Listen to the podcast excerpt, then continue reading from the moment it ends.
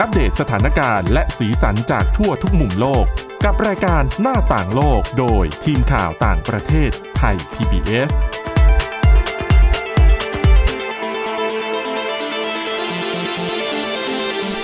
สวัสดีค่ะ ต้อนรับคุณผู้ฟังเข้าสู่รายการหน้าต่างโลกนะคะ ชวนมาอัปเดตเรื่องราวทั้งสถานการณ์และสีสันจากทั่วทุกมุมโลกกับทีมข่าวต่างประเทศไทย PBS เช่นเคยค่ะ ติดตามฟังกันได้ทุกที่ทุกเวลานะคะ ผ่านทางพอดแคสต์ ในแอปพลิเคชันต่างๆ ค้นหาคำว่าหน้าต่างโลก หรือไปที่ www.thaipbspodcast.com นะคะ วันนี้อยู่กับคุณอาทิตย์สุมนเรืองรัตน์สุนทร และดิฉันวินิษฐาจิตกรีค่ะ สวัสดีค่ะ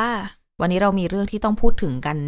อย่างแน่นอนแล้วก็คนทั่วโลกกำลังให้ความสนใจกันเป็นอย่างมากเลยนะคะ ก็คือเรื่องของการเร่งค้นหาเรือดำน้ำขนาดเล็กไททันที่ลงไปสำรวจซากเรือไททานิก อืมแล้วหายไปตั้งแต่เช้าวันอาทิตย์ตามเวลาท้องถิ่นที่แคนาดา ค่ะ แล้วก็คาดกันว่าเย็น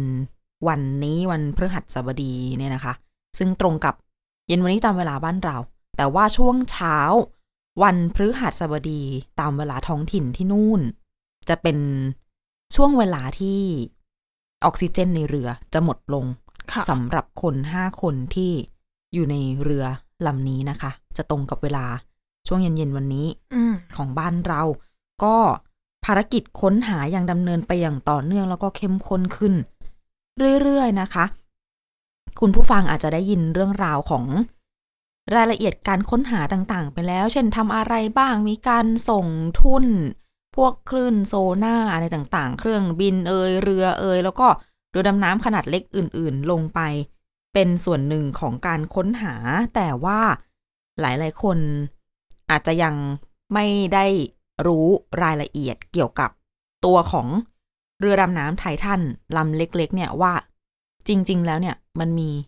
ความปลอดภัยมากน้อยแค่ไหน อืมอะ มีข้อมูลที่น่าสนใจมาฝากกันนะคะสำหรับวันนี้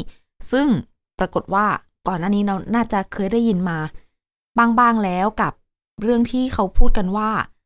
การเดินทางลงไปท่องเที่ยวสำรวจซากเรือไททานิกของห้าคนเนี้ย แม้ว่าจะมีผู้เชี่ยวชาญรวมอยู่ด้วยเนี่ยนะ แต่ว่าตัวของยานพาหนะ หรือว่าตัวการเดินทางทั้งหมดเนี่ยไม่ได้เป็นสิ่งที่มีการรับรอง ถูกต้องเป็นระบบระเบียบอะไรใดค่ะๆเป็นเสมือนการก็ก็ไปท่องเที่ยวธรรมดา อืม แล้วก็จริง ๆ เนี่ย ตัวของทางบริษัท เอง Ocean Gate Expedition เนี่ยเขา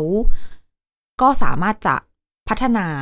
ตัวของเรือดำน้ำไททันเนี่ยขึ้นมาเองได้ แล้วก็ใช้งานเองได้ ทดสอบมาตั้งแต่ปี 2018 แล้วแต่ทีนี้ พอเกิดเหตุขึ้น พอหายไปนานหลายวันแบบนี้แล้วไม่รู้ว่าชะตากรรมของคนบนนั้นเนี่ยเป็นยังไง ก็เลยมีการเหมือนกับจะเรียกว่าขุดคุยค่ะก็คงไม่ผิดนักของทั้ง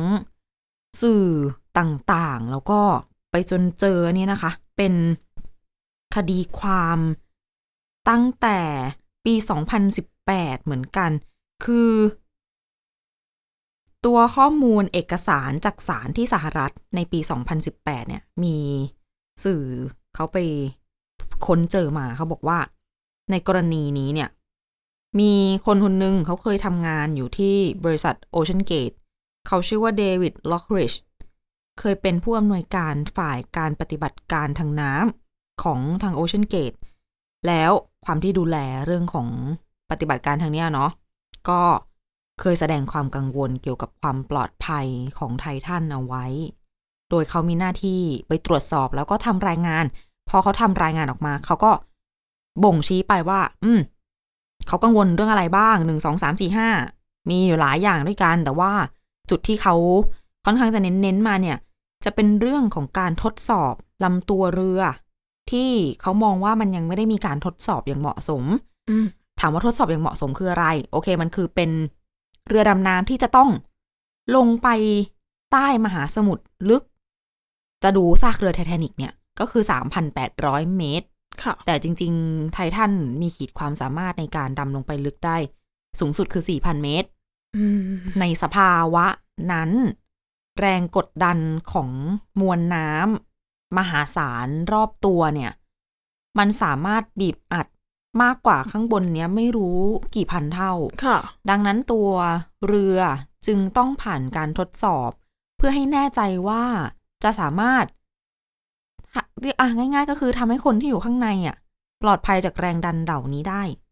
ก็เลย เป็นสิ่งที่คุณล็อกริชคนเนี้ยเขาบอกว่า มันก็น่าจะมีการเอาตัวของไททันเนี่ยไปทดสอบภายใต้แรงดันสูงสูงๆซะก่อน แล้วก็ไปวิเคราะห์ ทดสอบเสร็จปุ๊บก็เอามาดูว่าอ่ามันมีแบบมีแผลมีตรงไหนมีปัญหาไหมเอามาวิเคราะห์กันดู เพื่อที่จะดูผลกระทบว่ามันอาจจะเกิดอะไรขึ้นได้บ้าง ก็คือทดสอบซ้ำหลาย ๆ รอบใช่ไหมคะจริง ๆ ก็เหมือนกับเวลาเราจะผลิตรถยนต์หรืออะไรขึ้นมาสักคันไหมอืม เขาก็จะเอาไปเทสนู่นนี่นั่นเนาะอืมแล้วก็ต้องชนใช่ให้แบบ worst case ที่สุด ใช่ค่ะในกรณีที่แบบมันจะถึงชีวิตอืมมันจะเกิดอะไรแล้วมันจะป้องกันยังไงอะคือคุณล็อกริชเนี่ยเขาก็เน้นเรื่องเนี้ยนะ เพราะว่ามันเป็นเรื่องของความเสี่ยงต่อชีวิตของผู้โดยสาร ทีนี้พอเขาเตือนไปในรายงาน ปรากฏว่าทางบริษัทก็เพิกเฉยนะคะ แล้วก็ เขาบอกว่ามีการเรียกประชุมกับผู้บริหารในประเด็นนี้ แต่เขาโดนให้ออกจากงาน อ่าอืม หลังจากนั้นเนี่ย ไม่พอ Ocean Gate เนี่ย ฟ้องคุณล็อกริชข้อหาเปิดเผยข้อมูลที่เป็นความลับ ซึ่งตัวเขาเองอะก็ฟ้องกลับนะ ไม่ได้ยอม ค่ะ ฟ้องกลับในกรณีที่ถูกไล่ออกอย่างไม่เป็นธรรม แต่ว่าภายหลังเนี่ย ดูเหมือนคดีความเหล่านี้เขาจะไกล่เกลี่ยกันได้ เพียงแต่ว่ามันไม่มีอืม รายละเอียดว่า เขาไปไกล่เกลี่ยอะไรกัน ใครจ่ายเงินอะไรยังไงเท่าไหร่หรือเปล่า อันนี้ไม่รู้ค่ะ อันนี้เป็นกรณีหนึ่งที่เป็นข้อกังขาเรื่องความปลอดภัยของไททัน อีกกรณีหนึ่งที่มีการเปิดเผยมา อันนี้เป็นสื่อ The New York Times ซึ่งเขาไปเจอเป็นจดหมาย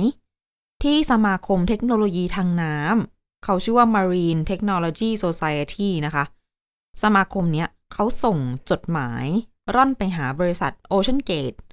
เมื่อเดือนมีนาคมปี 2018 แล้วก็ในจดหมายเนี่ย ระบุว่าเรือของทางบริษัทคือ 2018เนี่ยเป็นปีที่ Ocean Gate เปิดตัวไททันแล้วก็แบบมีการเอาไปทดสอบค่ะก็เลยมีความสนใจค่อนข้างเยอะ แล้วทางสมาคมเขาก็เห็นตัวไททันใช่ไหม เขาก็เลยบอกว่า เออ เขาตั้งข้อสังเกตว่าเรือ เรือดำน้ำลำเนี้ยที่ยัง คือตัวของ Ocean Gate เองก็บอกว่า อันนี้มันเป็นเทคโนโลยีแบบที่ยังอยู่ในขั้นของการทดลองนะ เขาพัฒนาขึ้นมาเอง อันนี้มันยังไม่ได้แบบเสร็จสมบูรณ์ร้อยเปอร์เซ็นอะไรยังไง ทางสมาคมเขาก็เลยท้วงไปว่า เออดูดูแล้วเนี่ยอืมอาจจะเอาไปใช้งานจริงเมื่อไหร่ อาจจะมีผลกระทบที่ไม่ค่อยดีที่เป็นเชิงลบได้นะคะค่ะเขาพูดกว้างๆนั่นแหละ แต่ว่าความหมายมันก็คือ ก็อาจจะเสียหายเล็กน้อย อืมหรืออาจจะถึงขนาด กลายเป็นหายนะ ก็คือยังไม่ปลอดภัยนั่นเองพูดง่ายๆก็เป็นอย่างนั้นแหละค่ะเนาะก็ใช้คำพูดอีกแบบหนึง่งอืมซึ่งสมาคมเนี้ยเขาไม่ใช่อยู่ๆเป็นใครก็จะเข้าไปร่วมก็ได้ค่ะเขาเป็นการสมาคมที่สมาชิกเนี่ยส่วนใหญ่ก็จะเป็นผู้เชี่ยวชาญ เกี่ยวกับเทคโนโลยีทางน้ำนะคะ ไม่ว่าจะเป็นบรรดาวิศวกร ผู้พัฒนาเทคโนโลยีด้านนี้ มีนักวิจัยนักการศึกษาต่างๆ หรือว่ากลุ่มคนที่ออกนโยบายอาจจะทำงานอยู่ในภาครัฐก็ร่วมด้วยนะคะ แต่ว่าเหมือนก่อนหน้านี้มีสื่อไปสัมภาษณ์โอเชียนเกตในประเด็นนี้ แล้วเขาก็ไม่ตอบคำถามอืมเรื่องประเด็นเหล่านี้นะคะ ซึ่งถ้าถามถึงหน่วยงานของรัฐ แบบเป็นตัวเป็นตนเลย ที่เอาไว้รับรองเรือดำน้ำเนี่ย ยังไม่ได้มีอย่างเป็นทางการ แต่ก็จะมีหน่วยงานทางน้ำที่เขารับตรวจสอบและจัดอันดับประเภทของเรือดำน้ำอย่างเช่น เขาชื่อว่า American Bureau of Shipping ABS นะคะ ก็แปลง่ายๆอาจจะเป็นสำนักงานที่เกี่ยวข้องกับเรื่องของการเดินเรือค่ะของที่อเมริกาเขา หรือว่าจะมีหน่วยงานตรวจสอบระดับโลกเกี่ยวกับเรื่องการเดินเรือก็คือ DNV ของที่นอร์เวย์นะคะ แล้วก็อีกที่หนึ่งยกตัวอย่างก็คือ สถาบันลอยด์แห่งลอนดอน อันนี้หลายคนอาจจะเคยได้ยิน เพราะว่าเขาเป็นแหล่งรวมตัว คือเป็นการจับกลุ่มกันของผู้รับประกันภัยต่างๆ ดังนั้นเขาก็เลยเหมือนกับ รับตรวจสอบพวกคุณภาพ พวกความปลอดภัยอะไรแบบนี้ด้วยเนาะในมุมของครอบคลุมถึงมุมของการประกันภัยนั่นเอง ซึ่งถ้าเกิดผ่านการตรวจสอบเหล่านี้เนี่ยอะอย่างน้อยๆแหละ ก็คือตัวเรือจะต้องผ่านมาตรฐาน เรื่องของความแข็งแรงค่ะ รู้แน่ละว่าถ้าจะผ่านได้ก็ต้องเสถียรอยู่อยู่ตัวได้ประมาณหนึ่งปลอดภัยละหรือว่ามีสมรรถนะ เพียงพอในระดับหนึ่งเพราะว่าการตรวจสอบเนี่ยแน่นอนก็จะต้องมีเรื่องของ ดูการออกแบบ ดูสิ่งที่อะขั้นตอนการต่อเรือเป็นยังไงวัสดุยังไง แล้วก็รวมไปถึงการทดสอบต่างๆ ด้วยที่สำคัญต่อให้ผ่านแล้วแล้วไปใช้งานจริงแล้วเนี่ยความที่เราต้องมีใบอนุญาต มันก็เท่ากับว่าเหมือนเป็นเครื่องที่ช่วย ยืนยันว่าใช้งานไป คุณก็ต้องคอยเช็คสภาพเนาะอืมค่ะ ก็ตรวจสอบหลังจากใช้งานจริง ตรวจสภาพอยู่เป็นประจำหลังจากใช้งานไปอย่างนี้นะคะ แต่ว่าทาง Ocean Gate เองเนี่ย ก็มีมุมมองอีกแบบหนึ่งที่เขาพูดเอาไว้ ในเอกสารเก่าๆก็มีการค้นมาเหมือนกัน Ocean Gate เนี่ยมองว่าการตรวจสอบโดยหน่วยงานต่างๆทำให้เรื่องของการพัฒนานวัตกรรม ล่าช้าลงอืมเหมือนมันต้องไปรอขั้นตอนตรวจสอบยื่นเอกสารนู่นนี่นั่นแทนที่จะได้แบบพัฒนาทดลองพัฒนาทดลองแล้วก็ลงมือทำค่ะ มันเป็นมุมของเขา อืมอืมก็เลยเป็นเหตุผลที่เขาไม่ได้ยื่น จะไปตรวจสอบอะไรประมาณนี้เลยค่ะ เนี่ยก็เป็นข้อกังขาเรื่องของความปลอดภัยที่อาจจะน่าสงสัยเกี่ยวกับไททันแต่ทีนี้ถ้าไปถามในมุมที่ ไม่ได้เป็นเรื่องความปลอดภัยซะทีเดียว เป็นเรื่องของแบบอะไรที่มันแปลกไปหรือว่าแปลกใหม่เกี่ยวกับไททันเนี่ยก็มีความเห็นจากผู้เชี่ยวชาญด้านสมุทรศาสตร์ รวมถึงผู้เชี่ยวชาญเกี่ยวกับการดำน้ำการวิจัยใต้น้ำอะไรอีกหลาย ๆ คนที่เขามองว่าไททันเนี่ยหนึ่ง วัสดุที่ใช้ทำตัวเรือ ค่อนข้างแปลกใหม่สำหรับการเดินทางในทะเลลึก ก็คือเขาไปดูกันที่ลำตัวเรือค่ะ ช่วงเราอาจจะเห็นในภาพว่ามันจะเป็นคล้าย ๆ ทรงกระบอกเนาะแล้วหัวด้านหนึ่งจะมนๆอีกด้านหนึ่งจะแบบแหลมๆหน่อยเหมือนหางอย่างเงี้ยค่ะเราจะพูดกันถึงตรงกลางตัวเรือ ซึ่งอันนี้ทำจาก carbon fiber ทำเป็นเหมือนทรงกระบอกแล้วข้างในก็คือ เสมือนห้องโดยสาร ซึ่งไม่ได้มีเก้าอี้อะไรยังไง ก็เป็นที่โล่งอืมๆคนข้างในก็นั่งกองๆกันอยู่ตรงนั้นค่ะ อันเนี้ยทำจาก carbon fiber แล้วก็ผสมกับไทเทเนียม ซึ่งผู้เชี่ยวชาญบอกว่า carbon fiber หรือว่าเส้นใยคาร์บอนเนี่ยมันทนทานจริง ทนมากยืดหยุ่นน้ำหนักเบา ราคาก็ราคาก็เบากว่าพวกเหล็กกล้า หรือว่าไทเทเนียมค่ะ แต่ที่ผ่านมาเนี่ย มันยังไม่ได้มีการนำเอาวัสดุเนี้ยทำเอายานพาหนะ แล้วก็เอาไปทดสอบ ในสภาพที่มันลึกมาก ๆ เหมือนใต้มหาสมุทรหลาย ๆ พันเมตรแบบเนี้ยยังไม่ค่อยมีอืมก็ถือว่าใหม่ ค่ะ เหมือนยังไม่มีบทพิสูจน์ เพื่อรับรองว่าสิ่งนี้มันมัน work จริงๆนะ ค่ะอ่าสองสิ่งที่แปลกอีกอย่างหนึ่งที่เขาตั้งข้อสังเกตกันก็คือ รูปร่างของไททันปกติแล้ว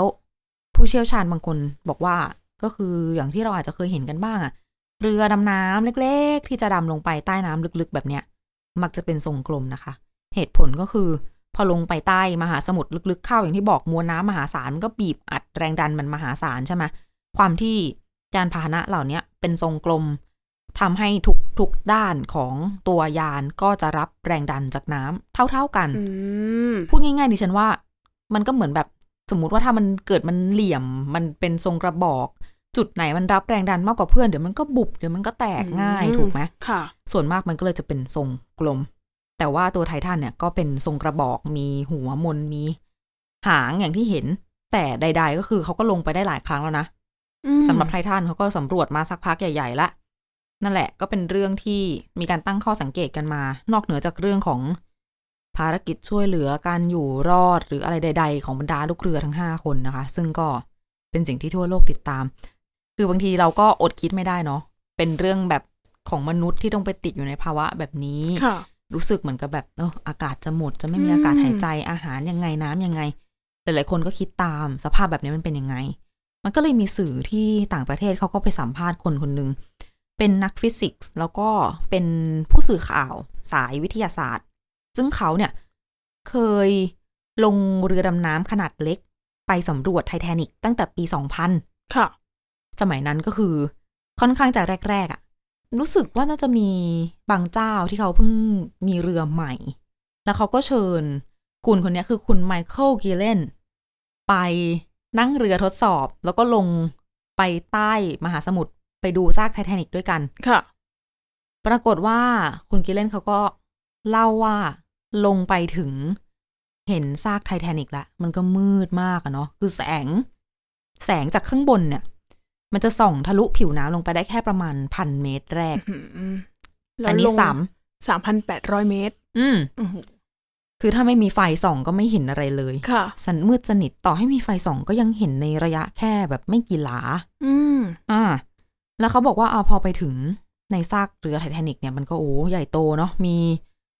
เหล็กกล้ามีนู่นนี่นั่น แล้วอยู่ๆเนี่ย เขาก็รู้สึกเหมือนว่า ระหว่างที่กำลังชมซากอยู่อะ เรือมันก็เร่งความเร็วขึ้น ค่ะ ทีแรกก็นึกว่า ผู้บังคับเรือ เร่งเครื่อง อืม แต่ก็แปลกใจเอ๊ะมันเร่งอะไรจังหวะนี้ใช่ไหมก็กำลังชมอยู่ ค่ะ ปรากฏเปล่า เป็นกระแสน้ำที่มาจากไหนก็ไม่รู้แล้วก็ซัด ให้เรือดำน้ำขนาดเล็กเนี่ย พัดไปติดกับน่าจะเป็นตัวใบพัดของไททานิกที่ดูจากในหนังก็ได้อ้างอิงแบบนั้นก็ได้ ค่ะ ก็คือเรือลำใหญ่มากใบพัดก็ใหญ่มากเหมือนกัน อืม แล้วก็ไปติดอยู่ในซากแบบนั้น ออกไม่ได้ จากกระแสน้ำพัดไปติด แล้วก็อยู่อย่างนั้นพยายามบังคับแล้วอะไรก็แล้วก็ยังไม่หลุด คุณกิเลนก็เลยบอกว่า เนี่ยเขาเข้าใจความรู้สึกของคนที่ติดอยู่ในเรือไททันแล้วก็ยังหาไม่เจอ ว่ามันน่าจะรู้สึกยังไงสอบค่ะสำหรับตัวเขาเองเนี่ยเขาก็ไม่ได้คิดว่าเขาจะมีชีวิต อยู่รอดต่อมาหลังจากนั้นแล้ว เขาก็มองว่าในเวลานั้นเขาคิดว่าเออมันจบแล้วล่ะอืม สำหรับชีวิตแต่ว่าสำหรับคุณกิเลนก็คือ โชคชั่วอยู่ดีๆ ผู้บังคับเรือก็สามารถบังคับให้เรือดำน้ำเนี่ย หลุดออกมาจากจุดที่ติดอยู่ได้แล้วก็กลับขึ้นบนผิวน้ำมา ได้อย่างปลอดภัย แต่อย่างไรก็ดี ผลกระทบทางจิตใจ ก็อยู่มา 20 กว่าปีนะคะ ทุกวันนี้ค่ะ ดิฉันว่าแค่ลงไปในตัวเรือค่ะ ที่เห็นจากในภาพก็คือ ดูอึดอัดแล้วอะอืมแล้วยิ่งถ้าลงไปอยู่ในน้ำ ก็คือมองไปทางไหนก็มีแต่น้ำใช่ โอ้โหแล้แล้ววยิ่งขาดการติดต่อแบบนี้ แล้วที่บอกว่าลงไปอึดอัดนี่ไม่ได้นั่งสบายนะดิฉันว่าอืมันก็เหมือนแบบมันไม่มีเก้าอี้นะคะคุณผู้ฟัง มันเป็นห้องเหมือนห้องเล็กๆ ที่เราต้องไปอยู่ในนั้นกันห้าคน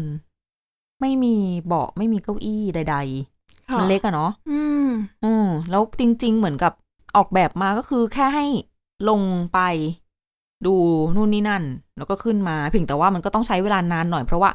การจะดำลงไปลึกขนาดนั้นเนี่ยมันไม่ลงปืดเดียวไปก็ไม่ได้นะคะ มันจะมีเรื่องของความดันอะไรต่างๆ ค่ะ ดังนั้นขาลงขาขึ้นก็ใช้เวลา เที่ยวละหลายชั่วโมงอยู่เหมือนกัน กว่าจะอืมปรับความดันเอ่ยอะไรเอ่ยตัวของไททันเองก็น่าจะออกแบบมาให้ใช้งานจริง ๆ ก็สักหนึ่งวัน แต่ว่าพวกออกซิเจนสำรองอะไรอย่างเงี้ยรวมๆอะสำหรับห้าคนอะเขาก็มีให้พอสำหรับถึงสี่วันด้วยกัน ค่ะ แต่นั่นแหละมันก็าจวนจะหมดถึลงแล้ว ใช่ อืมนะคะแล้วจะเป็นเรื่องที่เชื่อว่าน่าจะต้องติดตามกันต่อไปว่า จะเป็นยังไงและหลังจากนี้น่าจะมีบทเรียนที่น่าสนใจเกี่ยวกับเรื่องนี้อีกไม่น้อยเลยเหมือนกัน ค่ะ ค่ะ เปลี่ยนไปฟังเรื่องที่แหมใกล้ตัวขึ้นมาอีกหน่อยนะเพค่ะราะว่าโอ้โห เป็นเรื่องของคนในยุคปัจจุบันที่อุ้ยฉันว่าแปดสิบเก้าสิบเปอร์เซ็นต์อะมีพฤติกรรมนี้ค่ะ ก็คือการนอนไม่ใช่นอนน้อยอย่างเดียวสิ เป็นนอนดึกด้วยใช่ไหมใช่ อายุจะสั้นลง เขาว่าอย่างนั้น ใช่ค่ะ แต่ว่าอันเนี้ยคือถ้าเป็นผลการศึกษาที่ผ่านๆมาค่ะ คือก็จะมีความเชื่อแบบนี้อยู่แล้วก็คือ คนที่นอนดึกเนี่ย จะดูเป็นคนที่สุขภาพไม่ดี อืมใช่ไหมคะถ้าแบบที่เราเคยได้ได้ยินกันมาใช่ไหมคะค่ะ แล้วก็คนที่นอนดึกจะดูมีปัญหาสุขภาพนู่นนี่นั่น อืมไม่เหมือนคนที่นอนตื่นเช้า อ๋อ ถ้าคนนอนตื่นเช้าเนี่ย ก็จะนอนก่อนสี่ทุ่มแล้วก็จะตื่นมาทำกิจกรรมต่างอ่าๆในตอนเช้านะคะ ส่วนคนที่นอนดึกก็จะเป็นคนที่นอนหลังตีหนึ่งตีสองก็คือหลังเที่ยงคืนนั่นแหละค่ะอันนี้ก็คือคนนอนดึก แล้วก็มักจะตื่นสายฮะนะคะ แต่ว่าผลการศึกษานี้นะคะเขาตีพิมพ์ในวารสาร Chronobiology International นะคะ จากฟินแลนด์เขาพบนะคะว่า จริง ๆ แล้วคนที่ชอบนอนดึก ที่เชื่อๆกันมาว่าจะมีสุขภาพที่ไม่ดีอะค่ะค่ะ แต่จริง ๆ แล้วนะคะ คนที่ชอบนอนดึกไม่ได้มีแนวโน้มว่าจะเสียชีวิตไวกว่าคนที่นอนตื่นเช้าหรอ ตราบใดที่พวกเขาอะค่ะ ไม่ได้ใช้เวลาตอนดึกๆ เนี่ย ไปกับการดื่มแอลกอฮอล์แล้วก็สูบบุหรี่ หมายความว่า นอนดึกอย่างเดียวไม่ได้ไม่ดี ไอเวลากว่าที่คุณจะนอนน่ะคุณเอาไปปาร์ตี้เหรใชอ่ใดใช่ค่ะ เป็นการเก็บข้อมูลในช่วง 37 ปีเลยๆค่ะนะคะ ซึ่งจริง ๆ แล้วในเมื่อปี 2018 นะคะ ก็มีผลการศึกษาจากอังกฤษเนี่ยเขาพบว่าอ่าเขาศึกษานะคะในช่วงระยะเวลา 6 ปีครึ่ง ก็พบว่าคนที่นอนดึกเนี่ยมีความเสี่ยงที่จะเสียชีวิตสูงกว่าคนนอนตื่นเช้าถึง 10%แต่ว่าการศึกษาเนี้ยเขามองว่าการศึกษาชิ้นนั้นนะคะ ไม่ได้ครอบคลุมเพียงพอค่ะเพราะว่าไม่ได้พิจารณาปัจจัยอื่นมๆ อย่างเช่นการดื่มแอลกอฮอล์อย่างเงี้ยค่ะอืมนะคะเขาก็เลยไปใช้ข้อมูลนะคะ จากเมื่อปี 1981 นะคะ ใช้ข้อมูลจากฝาแฝด 24,000 คู่นะคะ ในฟินแลนด์ ก็คือข้อมูลในตอนนั้นเนี่ย คือเป็นข้อมูลที่เก็บไว้อยู่แล้ว มีการไปสอบถามฝาแฝดนะคะว่าให้พิจารณาว่าตัวเองเนี่ย เป็นคนนอนตื่นเช้าหรือว่าเป็นคนนอนดึกอืมนะคะ และซึ่งหนึ่งในสามเนี่ย ก็มองว่าตัวเองเนี่ย น่าจะเป็นคนนอนดึกค่ะนะคะ ขณะที่10%เนี่ยบอกว่าตัวเองเป็นคนนอนดึก แต่ว่าที่เหลือนะคะ ก็มองว่าตัวเองเป็นคนนอนตื่นเช้าอืมซึ่งคนที่นอนดึกเนี่ย ก็จะเป็นคนที่เด็กกว่า แล้วก็มีแนวโน้มว่าจะดื่มแอลกอฮอล์มากกว่า สูบบุหรี่มากกว่าอ๋อนะคะ ทีนี้เขาก็ไปเก็บข้อมูลอีกครั้งหนึ่งเมื่อปี 2018 นะคะ ก็พบว่าฝาแฝดมากกว่า 8,700 คู่เนี่ย เสียชีวิตไปแล้ว ซึ่ง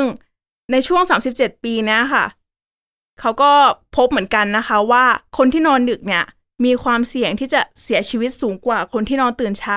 9%อืมซึ่งก็คล้ายๆกับการศึกษาที่จากอังกฤษนะคะ แต่ว่าสิ่งที่แตกต่างออกไปก็คือ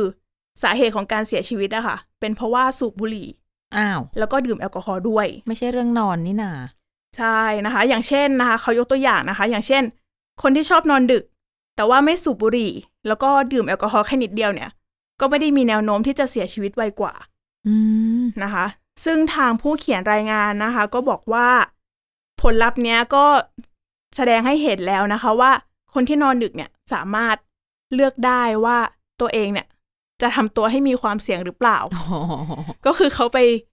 โฟกัสที่การดื่มแอลกอฮอล์แล้วก็การสูบบุหรี่นะคะ แล้วก็บอกด้วยนะคะ ว่าจริง ๆ แล้ว อ่าชั่วโมงการนอนการตื่นนะคะหรือว่านาฬิกาชีวิตของคนเราอะค่ะ ค่ะ แทบไม่ได้มีส่วนที่เกี่ยวข้องกับการเสียชีวิตเลย อืมหรือว่าถ้าส่งผลเนี่ยก็ส่งผลน้อยมาก ค่ะ ๆนะคะ แต่ว่าก็มีผู้เชี่ยวชาญจากมหาวิทยาลัยเคมบริดจ์นะคะ ก็ออกมาบอกว่าการศึกษาเนี้ยก็ยังมีข้อจำกัดเหมือนกัน อืม ก็คือข้อมูลที่ได้มาค่ะว่าเป็นคนนอนตื่นเช้าหรือว่าเป็นคนนอนดึกอะ่ะเป็นสิ่งที่ คนกลุ่มนั้นน่ะ ระบุตัวเอง อาจจะไม่ใช่พฤติกรรมจริงคือมันก็ไม่มีตัวชี้วัดอะๆเนาะใช่นะคะ แล้วก็การศึกษานี้เนี่ย ยังไม่ครอบคลุม เพราะว่าเขาพิจารณาแค่แอลกอฮอล์กับสูบบุหรี่ใช่ไหมคะ แต่จริง ๆ แล้วเนี่ย ก็ยังมียาเสพติดประเภทอื่น ๆ อีก เขาก็เลยมองว่าก็อาจจะไม่ใช่หรือเปล่า แล้วผู้เชี่ยวชาญจากแคมบริดจ์นะคะ ก็เคยนำการสำรวจ